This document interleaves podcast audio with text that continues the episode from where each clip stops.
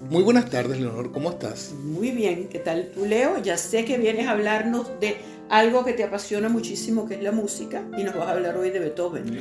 Eh, Hoy voy a hablar un poquito de Beethoven. Imagínate, hablar de Beethoven significaría estar 10 conferencias hablando de una hora cada uno y se queda corta. Pero eh, es así, pues eh, Beethoven fue un gran músico que vivió entre el siglo XVIII y el siglo XIX, era un gran compositor nació en Bonn, eh, se fue a vivir a Viena muy joven y compuso muchas obras. Y vamos a hablar de las obras que compuso Beethoven. Beethoven compone nueve sinfonías y compone para piano fundamentalmente 32 sonatas que son extraordinarias. A ti te gusta la música de Beethoven, ¿verdad? Me encanta? Beethoven, me encanta. Sobre todo que Leonor, Leonor, este, Beethoven tiene una cosa, él abre la posibilidad del romanticismo. Antes de Beethoven, la gente no expresaba, la música de Mozart no expresaba, eh, eh, era música que llamaban del periodo clásico, del clasicismo. Cuando comienza Beethoven, en, no en las primeras obras, sino ya a partir de su segunda etapa, él se abre. Sí, qué maravilla. Realmente son diálogos sus obras. Y son diálogos donde él cuenta sus cosas, sus sentimientos. Es como pasó con la literatura, como pasó también con la pintura. Este, El romanticismo permite el abrirse. Víctor Hugo se abre, en Goethe se abre y cuenta lo que el alma del hombre está sufriendo. Eso hizo Beethoven. En esa, y voy a hablarte de algunas de, las de las obras. Las primeras obras, por ejemplo, dentro del primer periodo, las primeras sonatas está justo en el medio cuando comienza a expresar la patética, que es una sonata maravillosa. ¿Qué es para ti ser patético? Bueno, pues mira, el, el ser patético es algo terrible porque es, es tratar de demostrar con una intensidad enorme una desesperación, un pesar, una, una aflicción. Es la, es la imposibilidad y la frustración. Eso exactamente es una maravilla, porque tú has definido lo que él es, es capaz de expresar, sobre todo en el comienzo de esa sonata que está escrita en do menor, y esa, esa pesar tremendo en una introducción que dura apenas una página, pero es una introducción que tú dices, bueno, este señor se le murió toda la familia. Sí, pero es que el conflicto interno de él era enorme, el conflicto con él mismo, Sí, así es. Ni siquiera con su familia, sino con él Bueno, él no tenía, no tenía, no tenía familia, tenía un solo sobrino que él le deja toda, pero no tenía, es más, sus amores son muy escondidos, muy Era poco, su soledad. Sí, era- es el un hombre muy solo. Del alma fue su soledad. están todavía él, cuando escribe esto no está sordo, cuando escribe la patética es un hombre normal, Pero pero, eso te indica, Leo, volvemos a ese tema que es la incomunicación. Qué terrible. Pero fíjate tú que él, cómo logra drenar toda esa angustia, como tú bien lo acabas de decir, a través de su música, ¿no? Que le ha sucedido a muchísimos artistas. bueno, casi Esa todo. soledad te hace, eh, ya te digo, sacar, evacuar todo lo que tú llevas dentro de ese pesar, ¿no? Es que el artista tiene dos conceptos, el concepto de estar solo y el concepto de ser solo. Eh, y el artista combina las dos cosas. Tiene que estar solo para crear. Y es un ser solo porque se siente único. Se siente que él, solamente él puede hacer eso. Cosa que no tienen otras profesiones. Creo que el artista es el lo más cercano, estás refiriendo al artista, compositor, creador. el creador y también el intérprete. Y también porque un intérprete necesita estar solo para aprenderse lo que el creador está haciendo. Y también necesita ser solo porque vámonos a la música popular. Un Luis Miguel es único en el escenario y él solo, más solo que un Frank Sinatra no ha habido, más solo que cualquiera de las grandes cantantes o grandes intérpretes, inclusive de música clásica. Te puedo poner un pianista como Emil Gilles, un hombre solitario.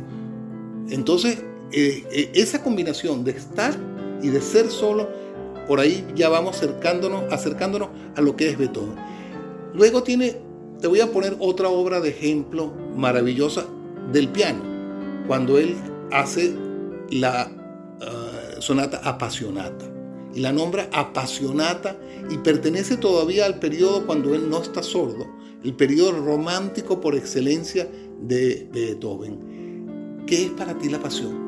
La pasión precisamente es todo lo que él trata, es lo que lo mueve, es lo que él, allí él demuestra todos los sentimientos y toda la fuerza creadora que él tiene. Pero fíjate tú que lo demuestra con un tono distinto, con una visión distinta. No te voy a hablar de una alegría, pero sí es un toque mucho más abierto que, que la patética. Sí, así es. La, la apasionata tiene un primer movimiento sumamente apasionado y un último movimiento que está lleno de vida lleno de, una enorme necesidad de vivir. No podemos ni siquiera definirlo como una alegría, porque no, es una alegría. Es una vitalidad. Es correcto, Leopoldo, que bien. Es una gran fuerza y una gran vitalidad. Bueno, y así como eso, si seguimos más adelante, viene un periodo mucho más interesante en, en la vida de Beethoven, que es cuando él empieza a estar sordo. Y en estas sonatas últimas que él escribe, porque ah, solamente habíamos hablado de dos sonatas, pero en las últimas, que son las llamadas tres últimas grandes sonatas, la 30, 31 y 32, están, y todas las escribe cuando ya está casi sordo, así que no Y ahí él toca por vibración, y ninguna de ellas es expresiva. Es como si tuviera una gran rabia interior y esa rabia interior yo la siento específicamente en la última sonata, que es, la opus 111. un sentimiento contenido. imagínate que en, un piano él toca fundamentalmente en los extremos, para sentir más de que eso está sonando, porque él está tocando por vibración. Qué maravilla. Y, no solamente eso, sino que en esta, en esta sonata él obtiene como un final. Hay un libro que se llama Doctor Faustus, que escribe... Eh, no, no. Es, nada que ver con el No, se llama Doctor Facto, que hay un personaje que, es un profesor que se llama Adrian Lieberkühn. Y en este libro él eh, habla de esta sonata opus 111, que es la última sonata de Beethoven. Tiene solo dos movimientos. Y el segundo movimiento se va acabando, se va muriendo, se va muriendo, se va muriendo, se va muriendo. Y él dice, claro, es que es la muerte de la forma sonata. Porque cuando ya no escriben los los compositores en forma sonata se abren hacia la forma libre romántica y aparecen estos grandes compositores como Chopin, como Schumann, como Liszt, a escribir obras más pequeñas y que abren tu alma al, al oyente, no esa cosa cerrada de Beethoven. Volviendo a Beethoven, te voy a poner otro ejemplo. Las sinfonías de Beethoven. Beethoven escribe nueve sinfonías. De esas sinfonías también están en diferentes periodos. De las del periodo intermedio está la famosa Quinta Sinfonía y está la famosa Pastoral, que es la Sexta Sinfonía. ¿Qué, qué hace él con la Pastoral? Él describe de alguna manera extraordinaria el, campo, el, nacimiento. y eso te iba a decir. Es la iniciación de todo. Es como el nacimiento de Venus de Botticelli. Yo, yo, lo, yo lo veo y digo, están haciendo la belleza una cosa extraordinaria lo que pasa con... ¿Cómo logra transmitir todas esas emociones a través de la música, a través del piano, a través de lo que él realmente sentía? De verdad que es una maravilla. Y después de esta sinfonía, obviamente está su gran sinfonía, que, que es la, la, novena de Beethoven, que es el canto de la alegría, que es basada en esta poesía de Schiller, que es una maravilla.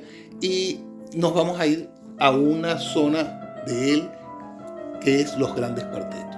Creo que su obra más depurada, más íntima, más desgarradora, porque los escribe todo cuando él... ¿Cuántos años estuvo escribiendo Beethoven? Bueno, más de 40. Escribiendo desde que nació hasta los cuarenta y tantos años.